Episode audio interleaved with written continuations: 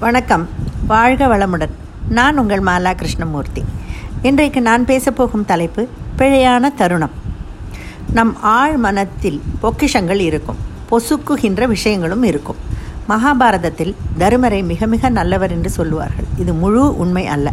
மகாபாரதத்தில் நிகழ்ந்த பல அவலங்களுக்கும் காரணம் தருமர் தான் அவரிடம் இருந்த அவரிடம் பதுங்கி இருந்த சூதாட்ட ஆர்வம்.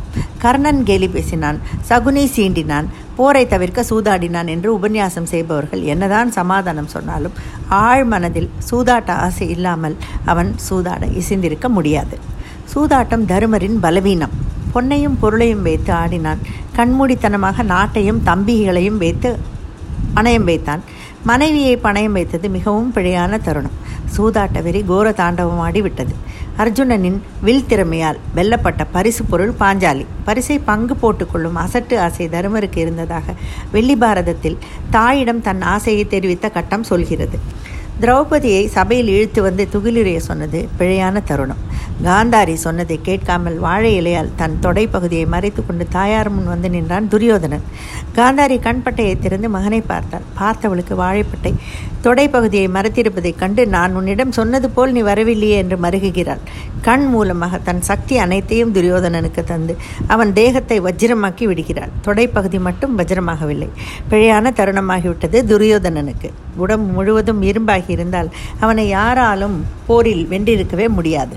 பிழையான தருணத்தில் பிழையான செயல்களை செய்தாலோ பேசினாலோ கண்டிப்பாக பிரச்சனை தான் வரும்.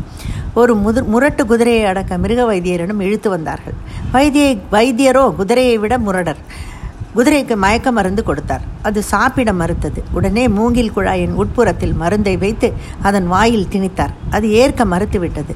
அந்த மூங்கில் குழாயின் மறுமுனையில் வாயை வைத்து ஊதினால் மருந்து உள்ளே போகும் என்று மறுமுனையில் வாய் வைத்து ஊதினார். பிழையான தருணம். உடனே அவரே மயங்கி விழுந்தார். ஏன்? மருத்துவர் ஊதும் முன் குதிரை ஊதிவிட்டது. நமது இன்பம் விழையும் இயல்பு. புகழ் வேண்டுமென்ற வெறி. ஐம்புலன்களை அடக்க முடியாமல் போகும் தருணம். இவைகள்தான் பிழைகளை செய்ய வைக்கும் தருணம். அதனால் மனதில் எழும் எண்ணங்களை கட்டுக்குள் வைத்து கொண்டாலே இந்த பிழையான தருணம் வராமல் பார்த்து கொள்ளலாம். திருவிடை திருவிளையாடல் புராணத்தில் வரும் தருமையை யாரும் மறக்க முடியாது. ஆயிரம் பொற்காசுகளுக்கு ஆசை வைத்தது பிழையான தருணம். ஆனால் அது இறைவனின் திருவிளையாடல் என்பதால் சரியான தருணமாகிவிட்டது. எல்லோருக்கும் வாழ்க்கையில் பிழையான தருணங்கள் பல தடவை வரத்தான் செய்யும். அந்த மாதிரி தருணங்கள் நமக்கு பாடமாக அமைகிறது. அடுத்த தடவை அந்த தப்பை செய்யாமல் இருக்க உதவுகிறது. மனதை அடக்க நினைத்தால் அலைப்பாயும் மனதை அறிய நினைத்தால் தான் அடங்கும். எனவே நமது ம எண்ண ஓட்டங்களை மூன்றாம் நபராக இருந்து கவனித்தாலே பல பிழையான தருணங்கள் வராமல் பார்த்து கொள்ள முடியும் என்பது நிச்சயம். நன்றி வணக்கம்.